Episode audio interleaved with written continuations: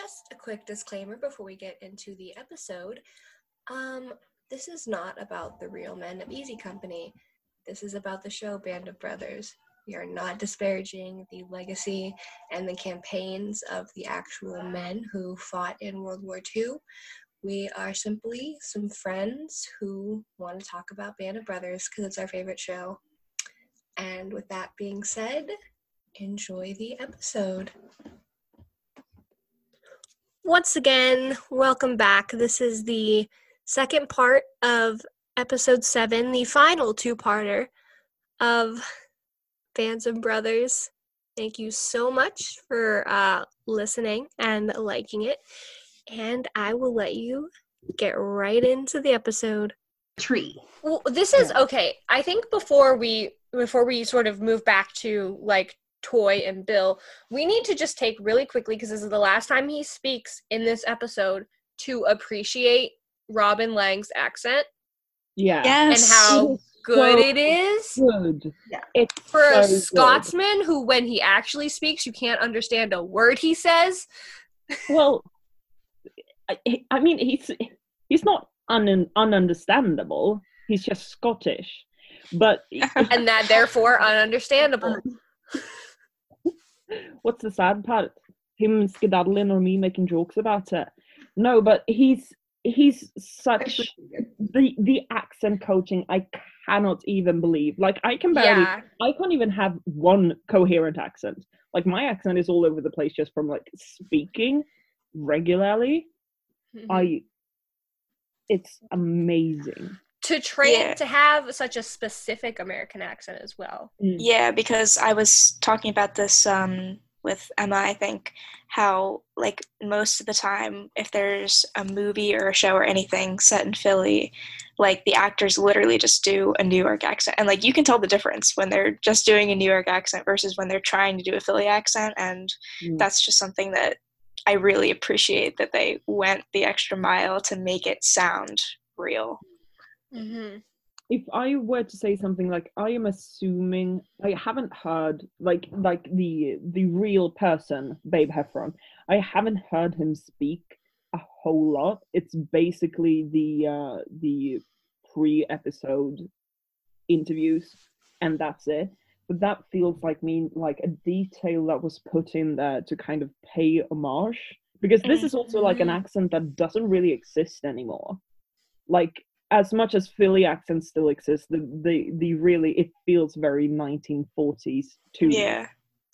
Yeah. It it has that that transatlantic quality Yeah, that I think also um that old radio announcer voice. that that Frank that Frank John Hughes really did a good job with as well. Yeah. And I think it's one, like, wh- what I'm trying to segue us into is talking the care that went into portraying real human beings, Mm-hmm. which is so great. Like, it's so, so much. Um, and I feel like that this is just like one of those details that stands out to you because nothing is as unique to a person as the way we speak. Espe- Like I was gonna say because then like you have like a variety of like Southern accents being Mhm. portrayed. Mm. Um, Donnie could have tried a little bit harder. he sounds like he sounds like someone who would have been in a boy band. Like like Carwood Lipton had a distinct Southern accent, sir, and I know you spent time with him. yeah. So Not even just like a southern accent, but like that very particular West Virginian twang. Mhm, Yeah. mhm. Their And you sound are- like yeah. and you sound like you're from Boston and we're in a boy band.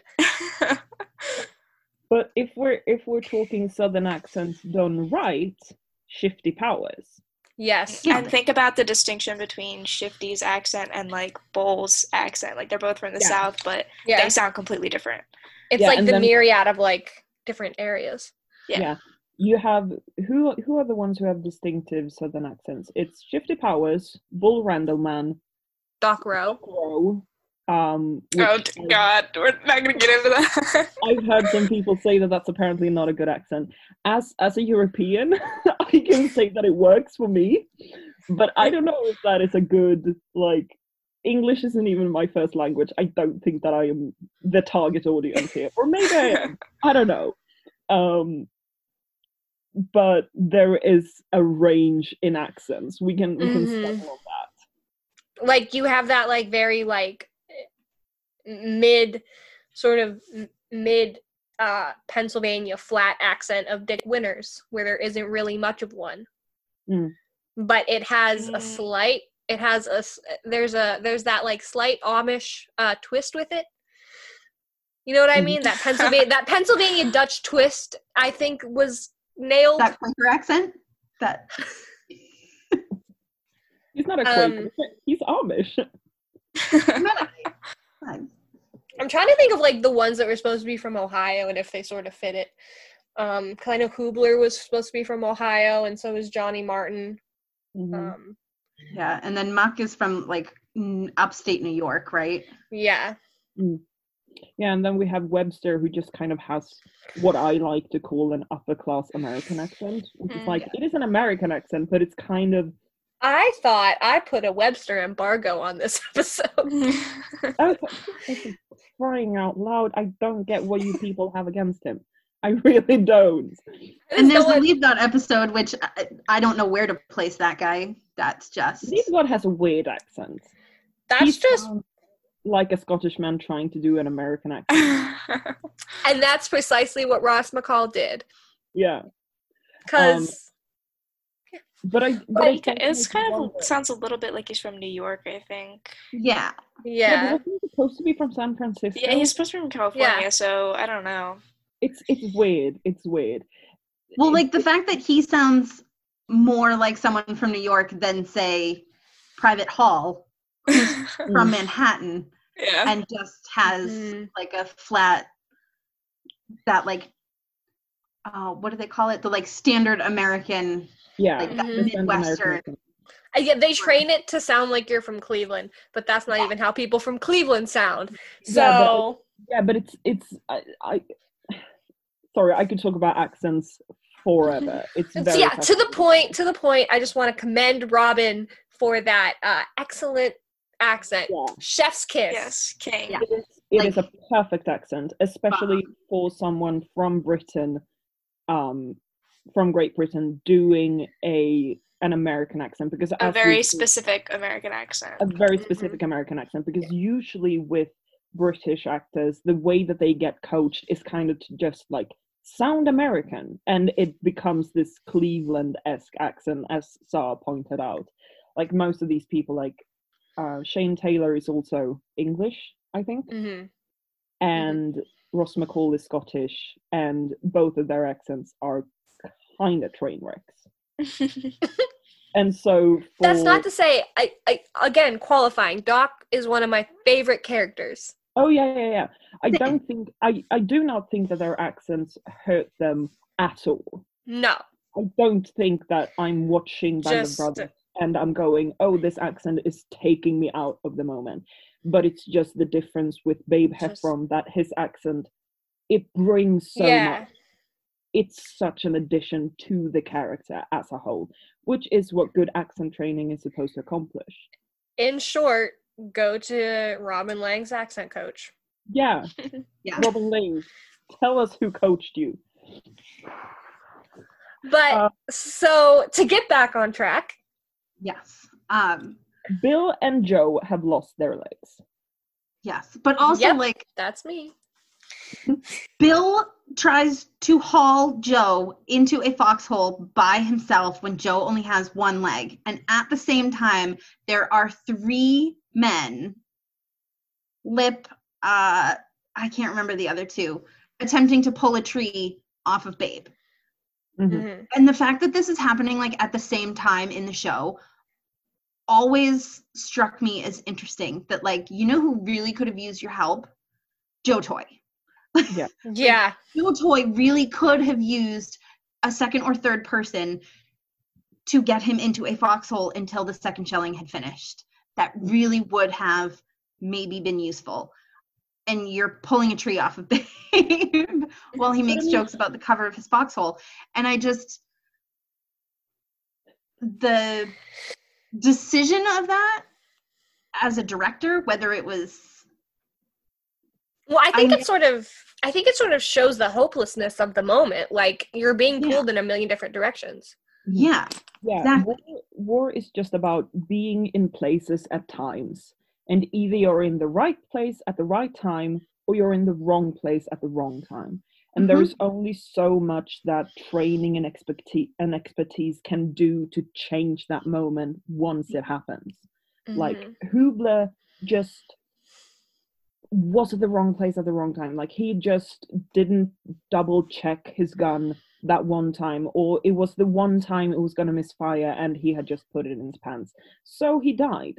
Um, Joe Toy just got back from the aid station one day too early and it killed him. Or like uh, there some time has passed, but the point still stands. Bill was just trying to help a friend at the wrong time, and Buck just got out of his foxhole either two sec- seconds too late or two seconds too early, depending on how you look at it. Like if he would have run out there the moment he heard them, they could probably have hauled Toy out of danger. But if he had gotten out like a few seconds earlier, he would also have been hit. yeah. And then you have Babe who got like a tree stuck on him, and three people just happened to be there to help him, and maybe that could have saved his life. Yeah. Um, and then they all ended up like diving into his foxhole when the second shelling happened. So Yeah. like yeah, that was very lucky. And then of course there's this next scene wherein Luz is crawling across the ground. mhm. Not gonna. But be- um but but this is and it's crazy to think that this is still just like the halfway point of the episode because you also have in this second shelling um you have Lipton who dives into an abandoned foxhole, which happens to be right next to Luz. So Luz is going to overhear the conversation with Dyke, Mhm. who runs away, Mhm. and that's a that is I, that truly is a what the fuck moment. Yeah, Like you're right, Because- King. what the fuck? because even if Dyke didn't have the reputation that he did at this point, I'm gonna go for help. What what help could you possibly get? We are at the There is- front line. You're at the Like- front line and there is death rained at us from above. Like, are you gonna get at help to get like a translator to ask the Germans to kindly stop? Like, what what is your plan here? Yeah. It's the just fact that like Lipton would have taken that to the gr- like if Luz hadn't been there, Yeah. yeah. like Lipton no one ever would have known that Dyke had quite literally run away. Yeah. But Lipton literally tells Luz to call for actual help Yeah. and to let the let battalion know what actually happened. Because Mm. who knows where Dyke went? Yeah. Mhm. Like, w- yeah. Obviously, you cannot trust him. But then you see this. it- thankfully, um, it doesn't show either like the physical act of Bill or Joe losing their legs, but it does cut to them laying there after the shelling is over, and Mm. Doc has gotten to them, hmm and And he's doing what little he can. Mhm. He's he is putting like uh like a bed sheet basically because that's what he still had for bandage. He's putting bed sheet on Toy's legs to cover it. hmm Yeah. Yeah, he's he's making a tourniquet. He's trying to stop the bleeding. He's getting a jeep, and that's all there is to do.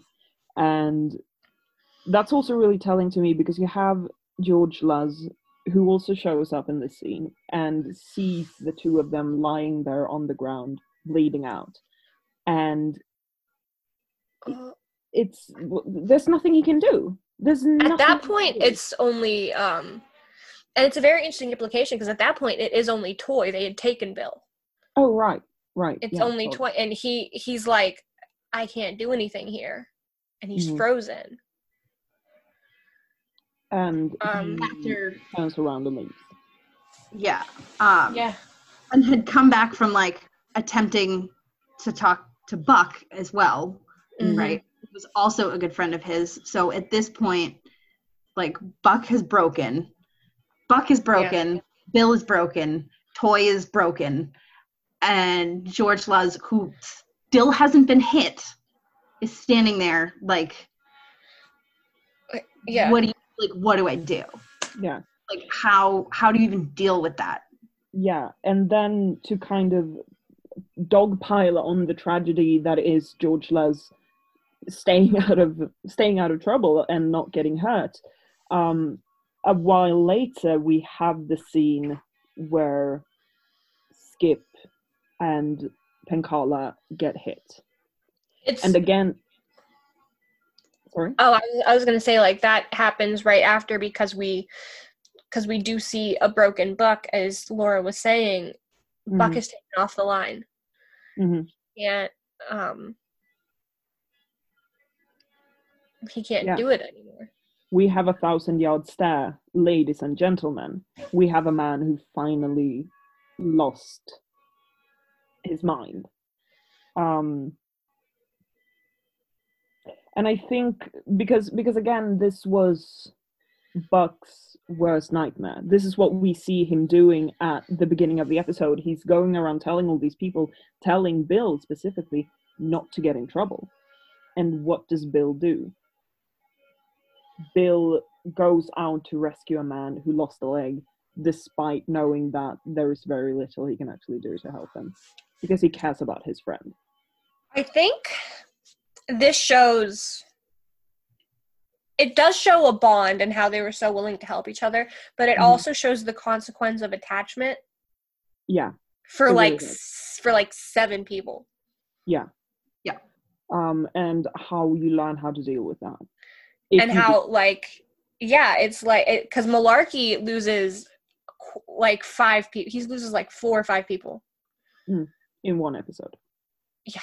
And they all lose him in return um, because they never really flesh out the relationship between joe toy and malarkey but that one was a very strong one hmm um, they were very close he was very close with bill guarnere but like he has to he literally has to go on and he says at the beginning of the episode he had he you push on but you have trouble in later life because you lose these people. Yeah, and like the because there's no there's no coming back from that moment, and even in the cases where it wasn't the worst of the worst, i.e., Toy and Guarnere didn't die, they quote unquote just lost their legs, um, but um, it's still witnessing that happening and watching these people lie there on the ground just completely broken and completely like literally broken is gonna fuck you up pretty much. And i've always very very very much loved that monologue that lipton does where it's like they say that um, officially buck was taken off the line for a really bad case of trench foot it said nothing about him losing his friends Mhm. whereas oh, clearly everyone knows that Buck can deal with trench foot. He cannot deal with seeing Joe Toy and Bill Guarnere lying on the ground, presumably dead for all he knew. Like Mhm. that moment will never be removed from his mind. And then just in the in the hospital in the field hospital how he like he can't even listen to his own letter Yeah. Because again, the letter is like the letters he gets from home is like, oh, we're hoping you're teaching all the boys baseball. Like it's so reality Detached. from what he's actually experiencing. And it's kind of like we are supposed to be young men learning how to play baseball. Like we are not supposed to go through this shit. Um kind of like what Muck says, I think it's in the first episode or the second episode, where it's like, What are you doing here? Well, I was back at home having a good time, but then Hitler started this whole thing, so now I'm here. Um, it's kind of like these men just got or or the monologue that that Webster holds at the end of his episode, where it's like, "What the fuck are we doing here? Mhm. Why did you drag us over the ocean, disrupt our lives, and have half of us killed just for for what? This is entirely pointless." And it's one of those moments where, like Laura said, the arbitrary nature of war. Yeah. And Oh, you know, we well that's it was very very good, but then we do, you know, you have these people barely recovering from that Mhm. and you know, you this time you see it affect George Luz Mm. wherein he was sharing his foxhole with Penkala and Muck.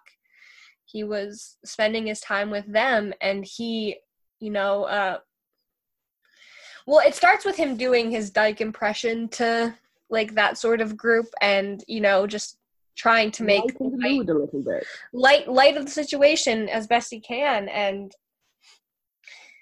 uh, literally, I think it's a very it's a very interesting choice where he flicks the cigarettes and that's the moment that the like the shelling starts Yeah. And But- then yeah, and then we see him desperately scramble for safety. And literally just that like that visual of Penkala and Muck peeking over their foxhole and then you you see them get blown to bits And there's nothing left. They're just gone. even even in the midst of a shelling then crawling into Lipton's foxhole still as best as he can and you hear the break in his voice saying that Muck and Penkala were hit directly Yeah. And I think it's telling that if I remember correctly, this is the last impression that George does. mm-hmm.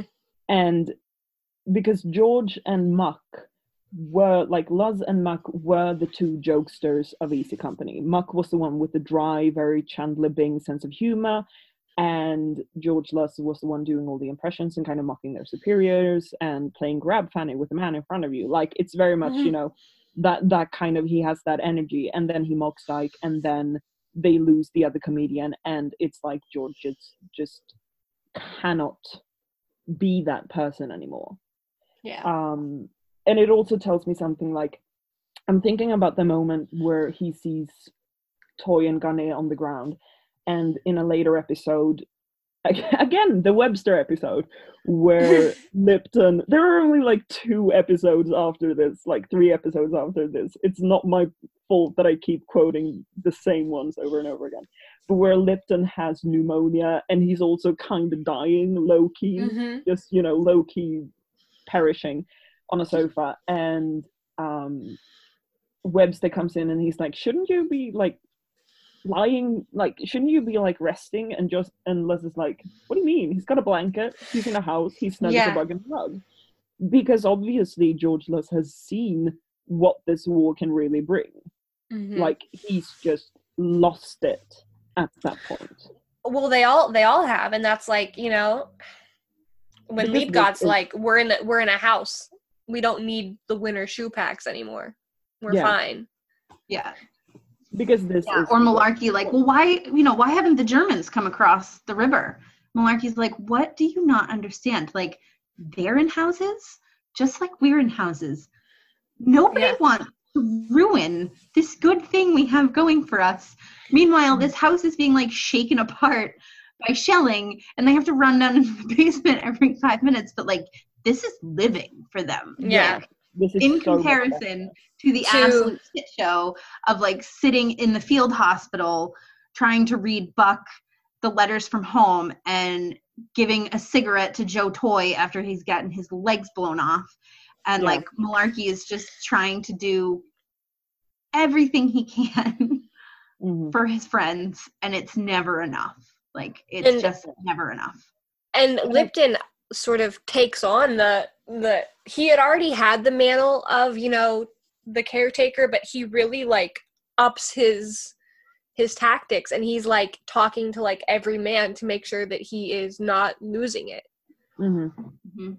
and also like the moment where um to kind of backpedal a little bit where luz does go does his impression and lip is like that's that's a good impression. Don't do it again. Because he's like Mhm. we need to keep this morale up. We cannot like even as much as we despise this person w- i- i- this is going to murder us from the inside if we let this get out of hand. Like someone's going to end up killing dyke and that cannot happen. The the moment where Lipton gives Malarkey skips rosary. yeah and later hoobler's luger Yeah, and he's like there's just something the fact that he's getting these two relics at this point of his friends. hmm I don't know how else to explain it. It's just like you take those in with such reverence and you're like you can't let these go. Yeah. It's Like having that piece of them. Especially of Especially in- Muck's. Yeah, because Mhm. I mean that's literally like all that's left of him. hmm hmm Is that that piece of that piece of rosary, that cross on it. yeah and then you have like all of the religious meaning like he carried that with him in the hopes that if i die i might get to heaven and we might see each other again like it's not very symbolic thing And this- that having that kind of faith gives you And I think this calls back to um episode 6 as well where you know they're having mass and Mhm. Muck makes the comment if we die we're going to die in the state of grace. yeah and then like- he does He was absolved. yeah um if god can forgive war muck probably ends up in heaven but they do have to keep pushing and they do have to make the assault on Foy despite it all. yeah Um, and um just the fact that Lipton goes to Dick, as we said before, and is like, I don't think Dyke can do this. I don't think he can do this. yeah he's gonna get a lot This of is our Lipton's breaking point. Mhm. and also like and uh, there's nothing that winters can do which is also insane because that's the way that the army works. He can't just go like i know that this man is unsuitable. How do you know? Well because i because i know like i because i've seen him over the past month and a half. Um and either way buck is gone so there's no one to replace him with yeah. and even if buck hadn't been gone like i mean we're kind of put into into questioning how suitable of a leader he would have been anyway because he was that close to fucking losing it like that responsibility just might have broken him um I like that uh the the like ways that they kind of show everyone's breaking points and that Lipton's is uh taking up smoking and also Mhm. taking up questioning his superiors. Like, yeah Nerd. Nerd. Nerd. such a nerd. Uh, you know, George Luz's breaking point is like, I can't do any more impressions, and like Malarkey's is just like a full on just he De- has now depressive shut down episode. Yeah, and like Buck yeah just ends up off the line, and Lipton's breaking point is, I just can't with my superior officer anymore. I And gotta also, go rat out my boss yeah, and I'm now chain smoking outside of CP. Like, also The- i'm now chain smoking george luz's cigarettes like he never has Yeah. cigarettes of his own he's just stealing from his pal yep. Which again, nerd. I did that for like six years. Yeah, okay, well I can I buy my own cigarettes. I am a grown up woman. Um, I don't smoke. Um, well that's the real grown up. That's my, that's the yeah. Taking care of your lung health. That is Also, quick question. yeah. Yeah. Why is it that like Damian Lewis was like, how can I show that I am really cold? Oh, I will make my voice two octaves higher than it has been for the whole rest of the I literally wanted to bring this up. He looks like I know they all are supposed to look like bad because they're so like tired and you know their hair is longer. He looks so much worse Yeah. than everybody Yeah. else. He just looks like he's on the brink of death at all times. I joke that Damian Lewis looks like an alien, but like really, The alien the jumps scene out. In episode six in Bastogne when uh, Doc Roe is walking out to the foxhole to go check on Babe, and he walks by Winters, and I had to rewind seven times because I was like, "There's no way that that's Dick Winters because that looks like a dead person." It looks And like it horrible. is, it's Winters in his foxhole. He is blue, like he is straight Well, up this blue. is- Well, this li- is what I wonder because it's a sound stage. Did they like purposely like make it cold? I I- like to I like to imagine. Okay, here's my theory. I don't know how Damian Lewis acts. I don't know if he's a method actor, but I do like the idea that he went real method for this one and just like like brought in a freezer that he would sit in for You know what 10 he Yeah, brought the in? cryo chamber. he said he said to Donnie, he was like, "Yo, I know your brother has a cryo recovery chamber. You think you can hook me up with that?" Can he like can we like get it Okay, shipped to set? just to give some context for, for the listeners here, right before we started this podcast, we Googled uh, Mark Wahlberg's schedule because apparently every day he likes take a, a refreshing cryo nap. Cryo. What was it? A cryotherapy session, whatever. Yeah, so headcanon now that Ma- that Donnie made Mark take his cryo sh- chamber over there so that Dick Winters could be really cold. It's like, did cryotherapy exist in t- in the year 2000? No, probably not. It was just Sugar Ray. That's all that 2000 was.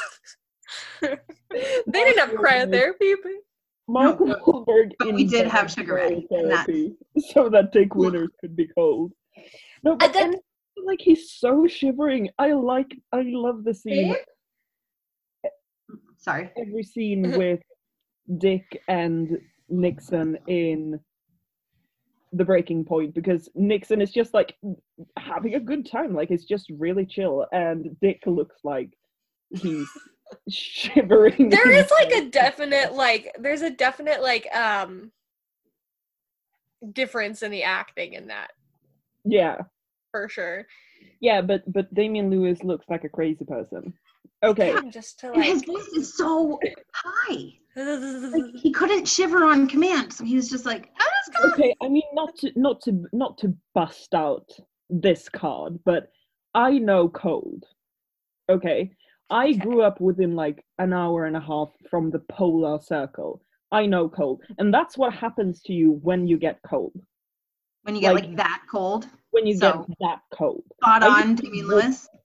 this is not a joke. I used to walk seven kilometers to school every morning at like 6 a.m. in minus 27 degrees.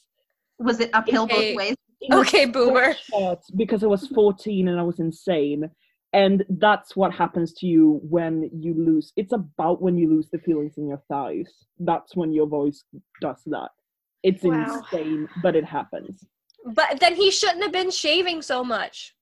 But I, okay, I read something somewhere about the shaving that it was like to like bring out morale or something. Yeah. No, It- everyone else was getting furry. Get furry. It's okay. because he, he was Dick Winters. Like he had to. He was the epitome of. So everyone looked up to him, and he was like, "Well, I guess I gotta keep a clean face because that at least shows some sort of normalcy to all of what is happening right now."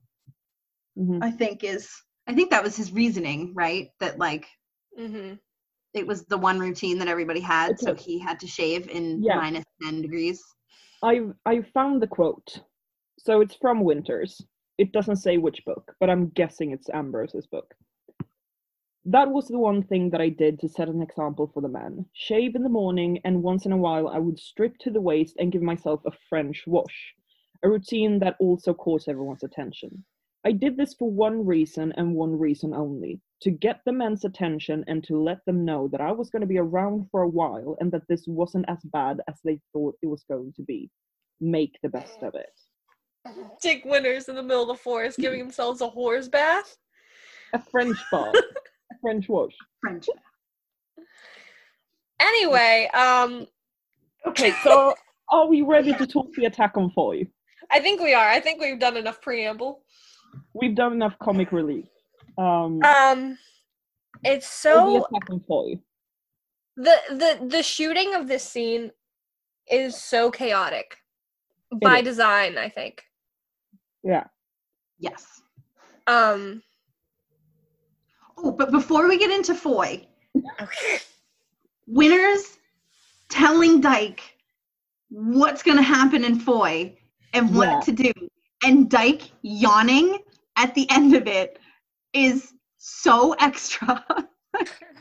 It is very on brand. it's just so on brand that Winters is like, You got it? You good? And Dike's like, Yep, got it. Ooh, like, yeah, he do it. that was me getting ready to do this today. I was like, okay, yeah, What I have to do? Episode seven. Fun times. right. Um, Yeah. but, But, yes, um, then the disaster that is.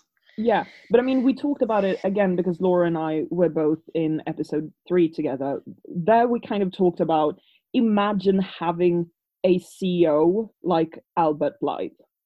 Imagine having someone who just Mhm. chokes the moment they get to battle. They choke, they get their puppy eyes on, and they just cannot deal with it. This is what happens when they attack Foy. Mhm. Because The Dike, man kneels down in the middle of the field. yeah, because Dike's just like, we're gonna stay here, and then we're gonna run over here, and then we're gonna retreat. Like we're just gonna run back over this field. Are you insane? Eh, You've like committed now. This is the point of no return. You've passed it. Like the line is way back there.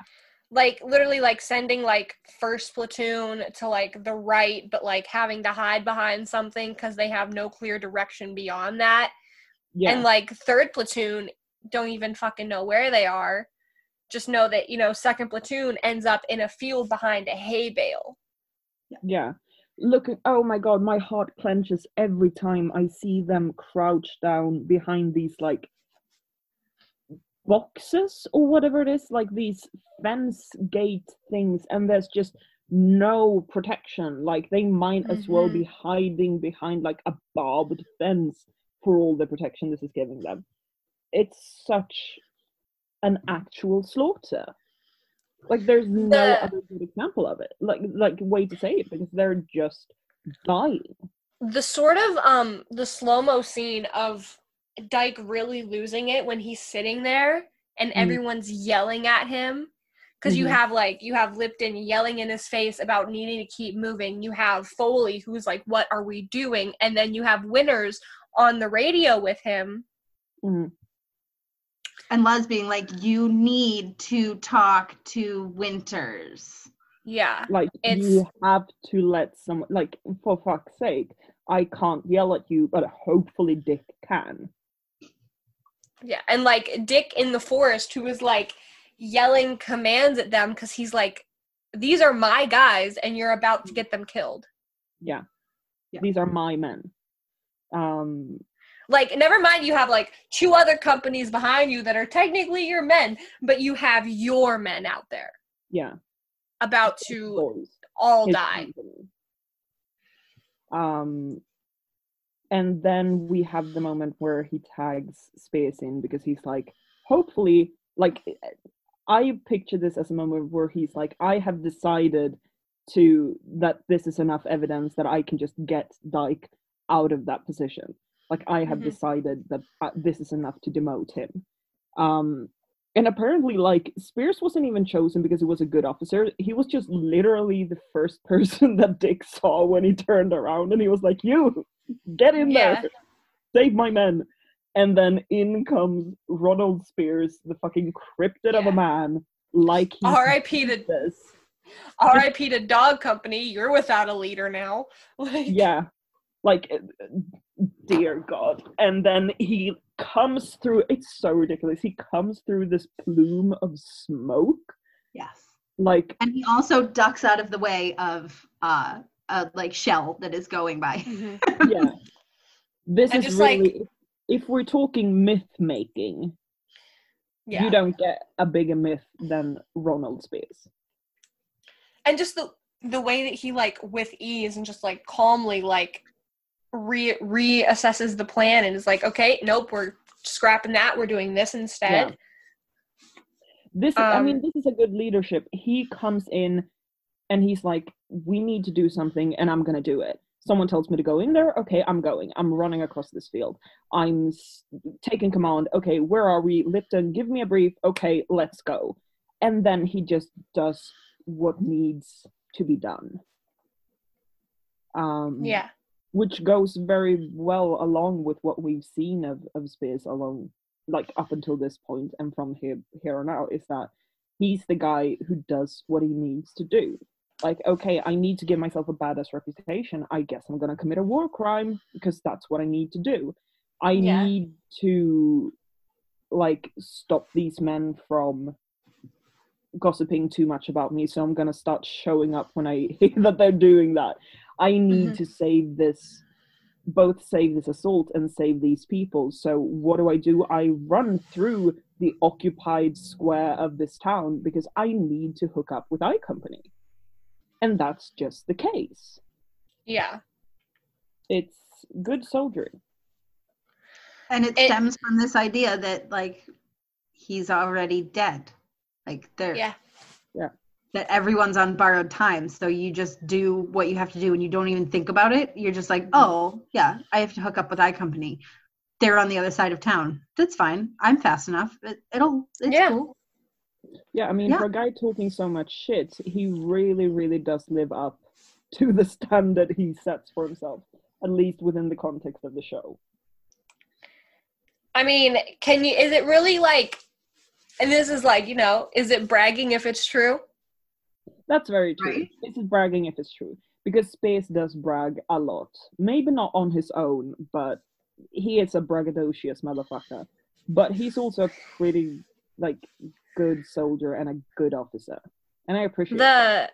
The the the it's such um cuz like they it is literally just like a king of the hill situation where once they get to Mhm. Foy, they do just like take the people that they didn't end up killing with mortars or like Mhm. like long range rifle shots like okay you guys are prisoners now once they get in there, it does seem like, and again, this could be like just a matter of of of actual runtime for the show. Like we don't have the time to show the actual assault on Foy, but it does seem like it's pretty one and done once they actually get in there. Um, because also like this implication that I Company has just been chilling in this city, like because Ron runs over a wall and apparently they're just there like were th- what were they waiting for were they yeah just- I- They were just attacking the other side of the city. This is the problem. I love Band of Brothers for the fact that they stuck with Easy Company the whole time. It's Mhm. one of the issues that I have with the Pacific is that they switch between groups so much that like you really never get mhm. that camaraderie that you do with Band of Brothers. But the problem with sticking with Easy Company is that no one understands that like I Company was actually doing the same thing from the other side of the city.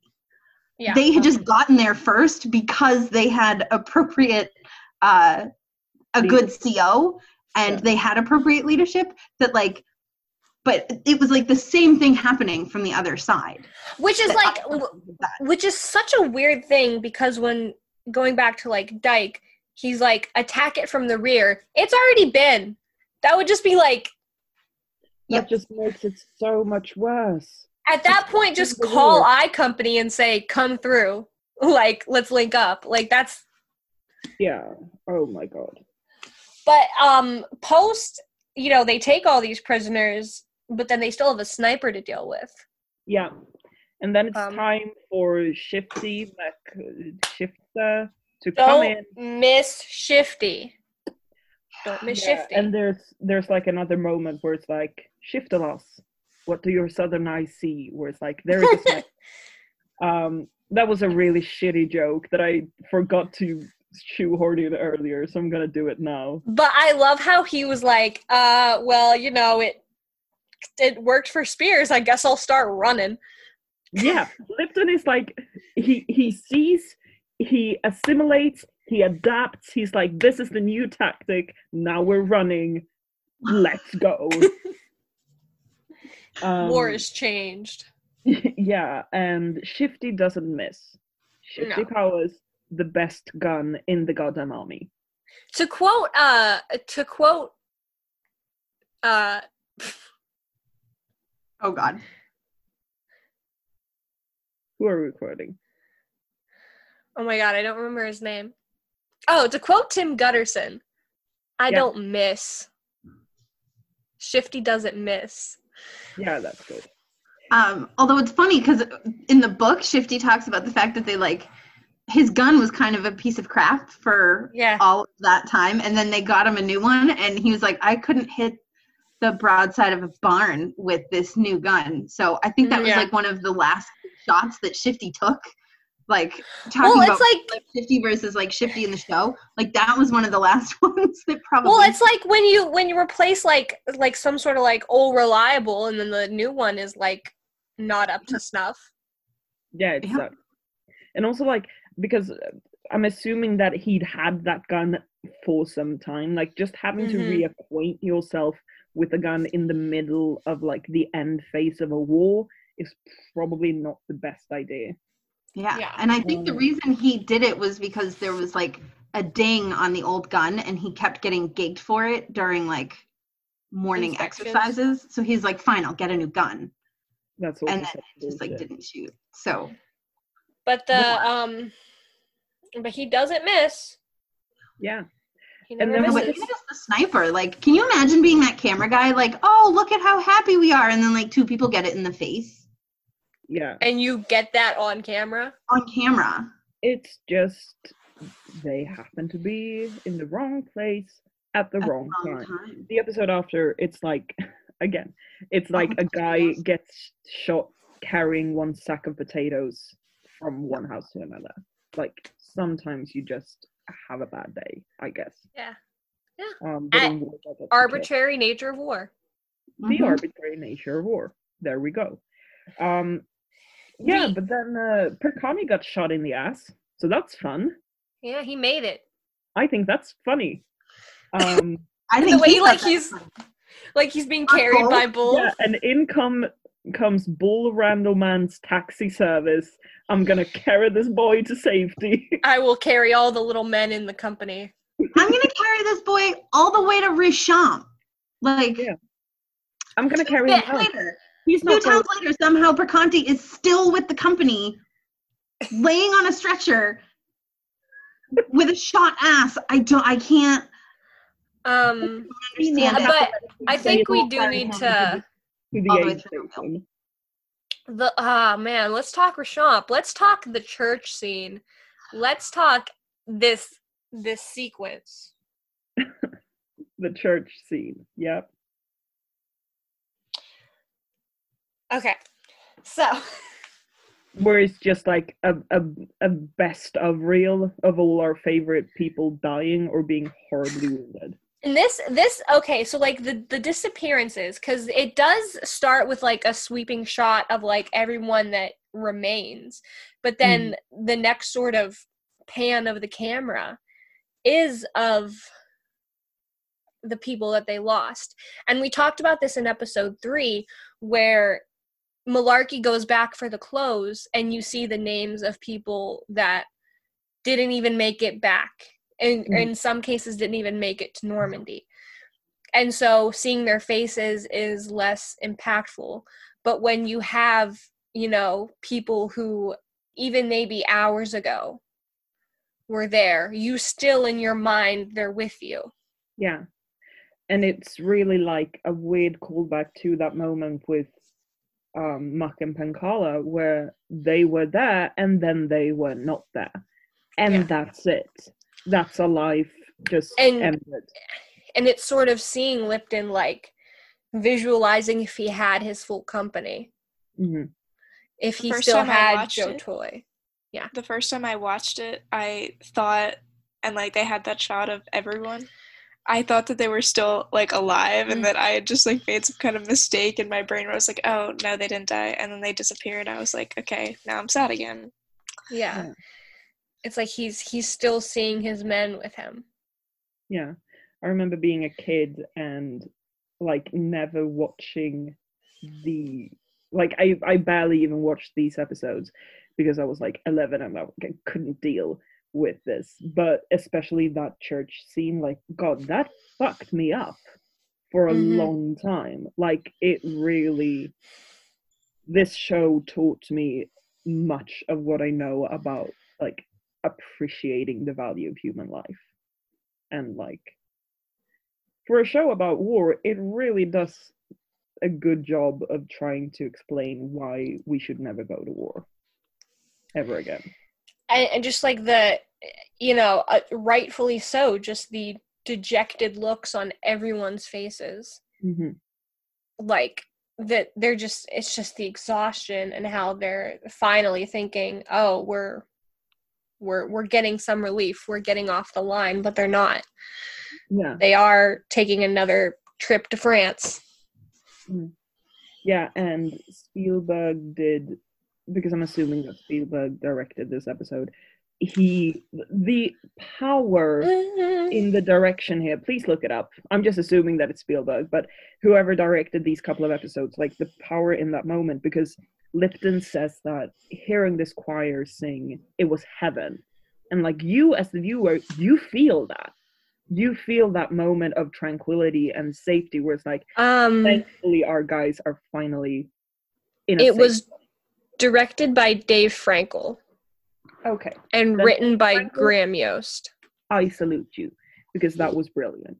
Um, it's being able to create that kind of connection between what you're seeing on scene and like whenever you have a character telling you what emotion they're feeling, that's usually like a no go because you're not supposed to do that because if the audience doesn't then also feel the same thing, then that is a horrible moment. But for me, it's always been like that sense of going from Bastogne and Bois Jacques and Foy into this church where there's a choir and there are like just these women singing and what like there is such almost like a culture shock moment that is really really neat And the like warm tones too. Mm-hmm. Go from the such the dark.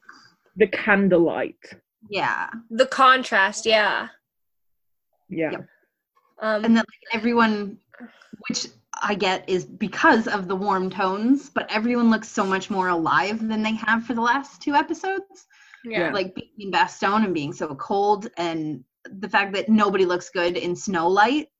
Um, like you Yeah, get and then- that these your face and then they pan across these guys and you see like babe and i think it's mcclung are joking about cigarettes and yeah. like everyone just looks so i mean i can literally pick babe out of a crowd at this point. Like i every time i go back and watch band of brothers i watch it with like a different uh character Yeah. in mind. Yeah i um, do the same so- thing. yeah But so the last time i watched it it was babe um but that's also so I amazing. now know every single like scene that he's in. But the fact that like they're joking around and they're like, no, these are my cigarettes, and it's just like this cute little camaraderie between a group of them, and they all look so alive. I like love that. I I just want to sorry completely break the moment here and talk about you being able to spot Babe Heffron out of a crowd. I think that's amazing considering that Robin Laing fucking shapeshifts in this series.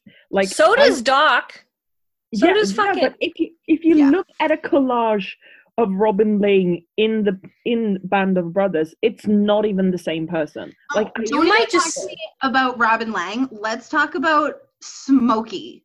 Like you want to talk Who? about someone who looks like a different person with a beard.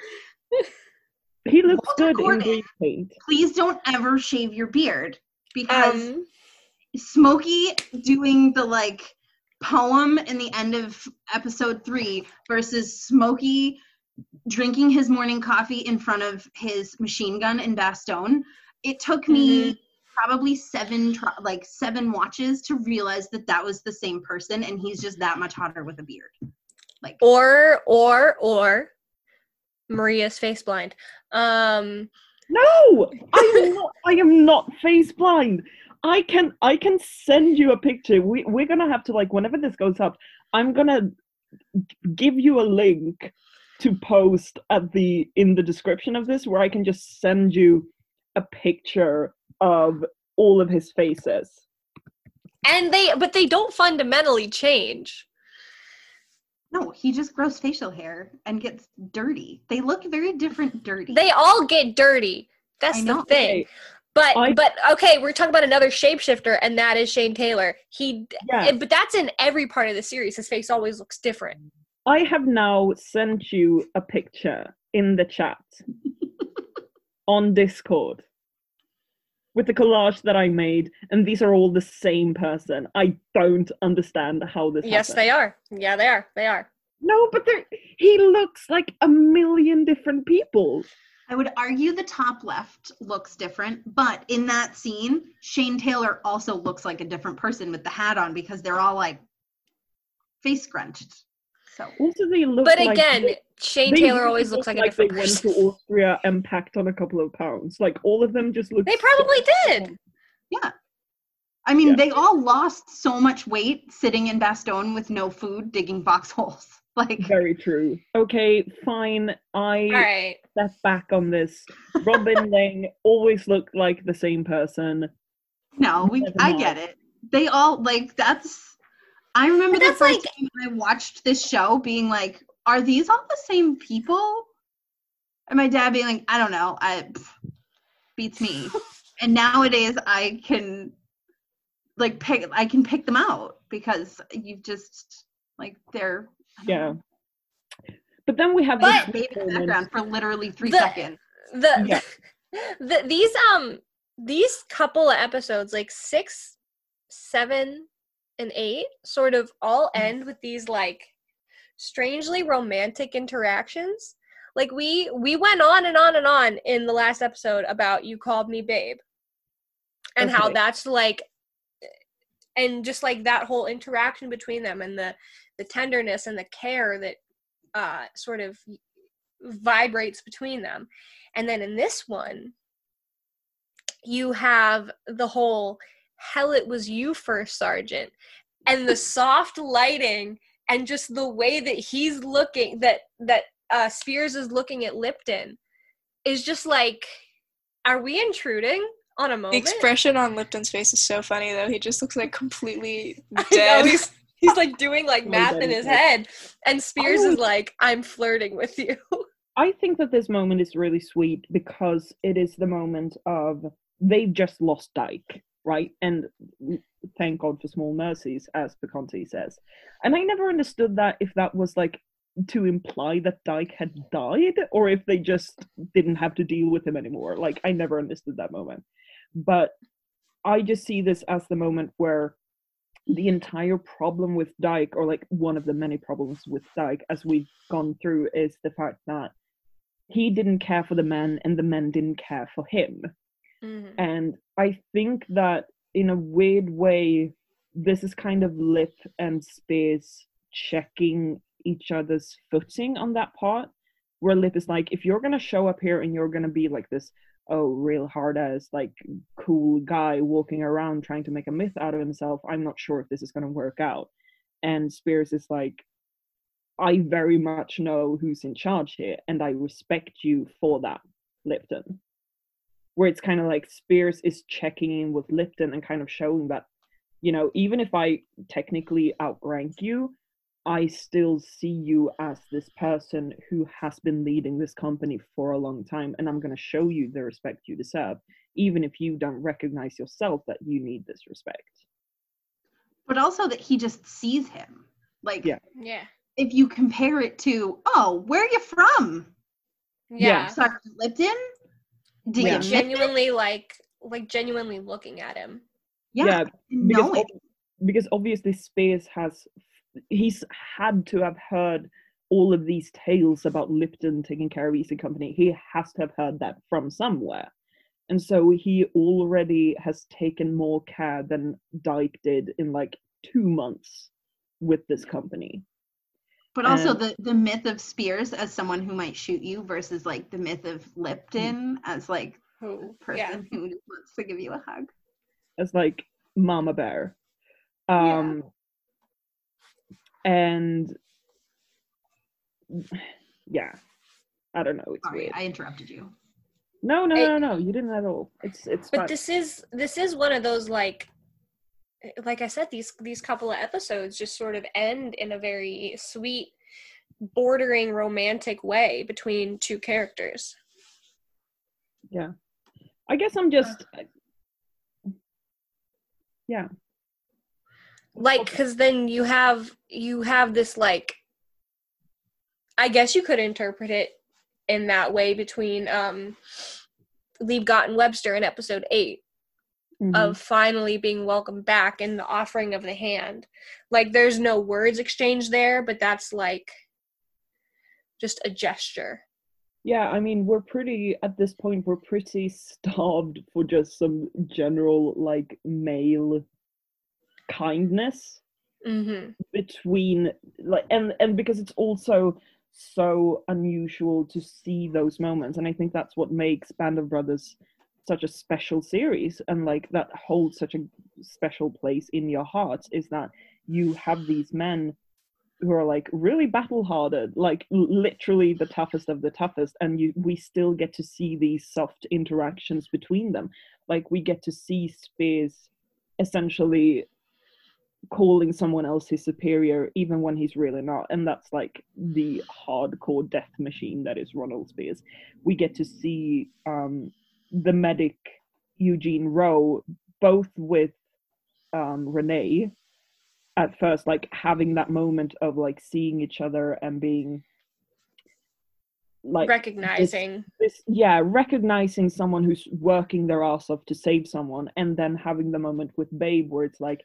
well that person that i related to just died so i guess i'm going to relate to you now or it's not exactly that but Yeah. having that moment where it's like you called me babe like okay yeah we're friends now it's sweet to be able to see these moments of i guess male friendship in a war show it's very very Yeah. refreshing I mean, because that's like the whole the whole point of it is to show that they're brothers, but they um they show more of like they do a good job in the balance of like showing the the brotherhood of battle and also between these like smaller interactions like every interaction between winters and nixon is a Mhm. sweeter softer kinder sort of Mhm.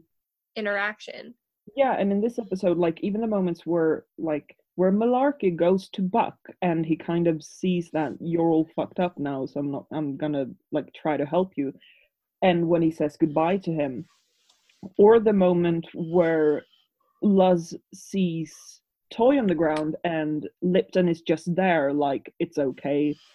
It's gonna be fine. You can just kind of leave now. Um and when Malarkey gets both the cross and the Luger, and it's it's like these little moments of kindness, kind of again like throwing back to episode three where we had Blythe going through all of these moments of people being hard to him and then people being kind to him and seeing that the kind moments really did matter as much as like these real hard as um just pure military moments yeah because that's what makes the difference between just like a company of soldiers and a band of brothers. oh damn oh damn Sometimes I get a little dinger in there every now and then. I say something that's just like that's that's a cheesy. That was a that was a good monologue though. That oh was a fuck off! I just keep rambling on about things, and I But this- think very deep, but I'm probably not. But this but this scene is a very good example of that. And plus, you know, just cinematically, Yeah, it's it's beautiful and it really sets a tone. yeah and you also like you really like bastogne was a hard episode but there was this kind of feeling of hope in between renee which then got crushed obviously but that was a a scene of normalcy just like hmm two people in the same field of work essentially meeting each other going this is all fucked up and kind of bonding over that. Yeah, Um, being like, I see you. Yeah i that i see you moment and then she dies and that's all fucked up and then you have the bonding moment with babe which has kind of been like a recurring th- theme throughout the episode of I guess like Babe trying to become his friend, kind of like in the way that Mhm. Ralph Spina tries to become Eugene's friend, and has like the moments of like, what are you gonna do after the war? Like, I think I'm done with playing doctor, but Mhm. you can't stop doing that right now. And then you have the moment in this episode where Lipton struggles so hard with this commanding officer who just doesn't seem to give a shit about the company or about the men or about the stakes mm-hmm. at play here. And then you have Ron Spears who from literally from moment one with EC shows that he is willing to do whatever it takes to keep this, these men alive. Um, like Mhm. he's gonna run through whatever field he has to. He's gonna put himself in whatever danger he has to. If that's what needs to be done, he's gonna do it. And then to also have that man recognize his place in Yeah. in the company as like, yeah, sure, I'm the guy who like like even if Ron was the guy who who helped them take and they couldn't have done it without without him, blah, blah, blah, blah. Lipton was the man who kept EC sane up until this point. If it hadn't been for Lipton, there would not have been a company to take Foy with. Yeah. And to see that recognized is nice. and that I do like how they like they do the first half of the ep- the first half of the series is very like um you sort of are left with a couple more cliffhangers or Mhm. not cliffhangers but like a bit more um I don't know there's a bit more negative you they're they're more positive episodes but they're left on like uh, sour notes, if that makes sense. And then the second half of the series, you have sour, sort of unpleasant episodes that are left on more hopeful notes. Mhm. Yeah. Um, that's and this really is definitely really like- is. yeah you you you leave you know at the the very end of this episode is easy company on a truck and they they think they're going to rest but they're not but at least they don't have to walk you know and Yeah. lipton is sharing a cigarette with luz and Yeah, and they're shouting at Dog or whatever company it was for shitting in their foxhole. Which I also think is really nice because again it's one of those moments where it's like we're just not gonna recognize the bad parts of this.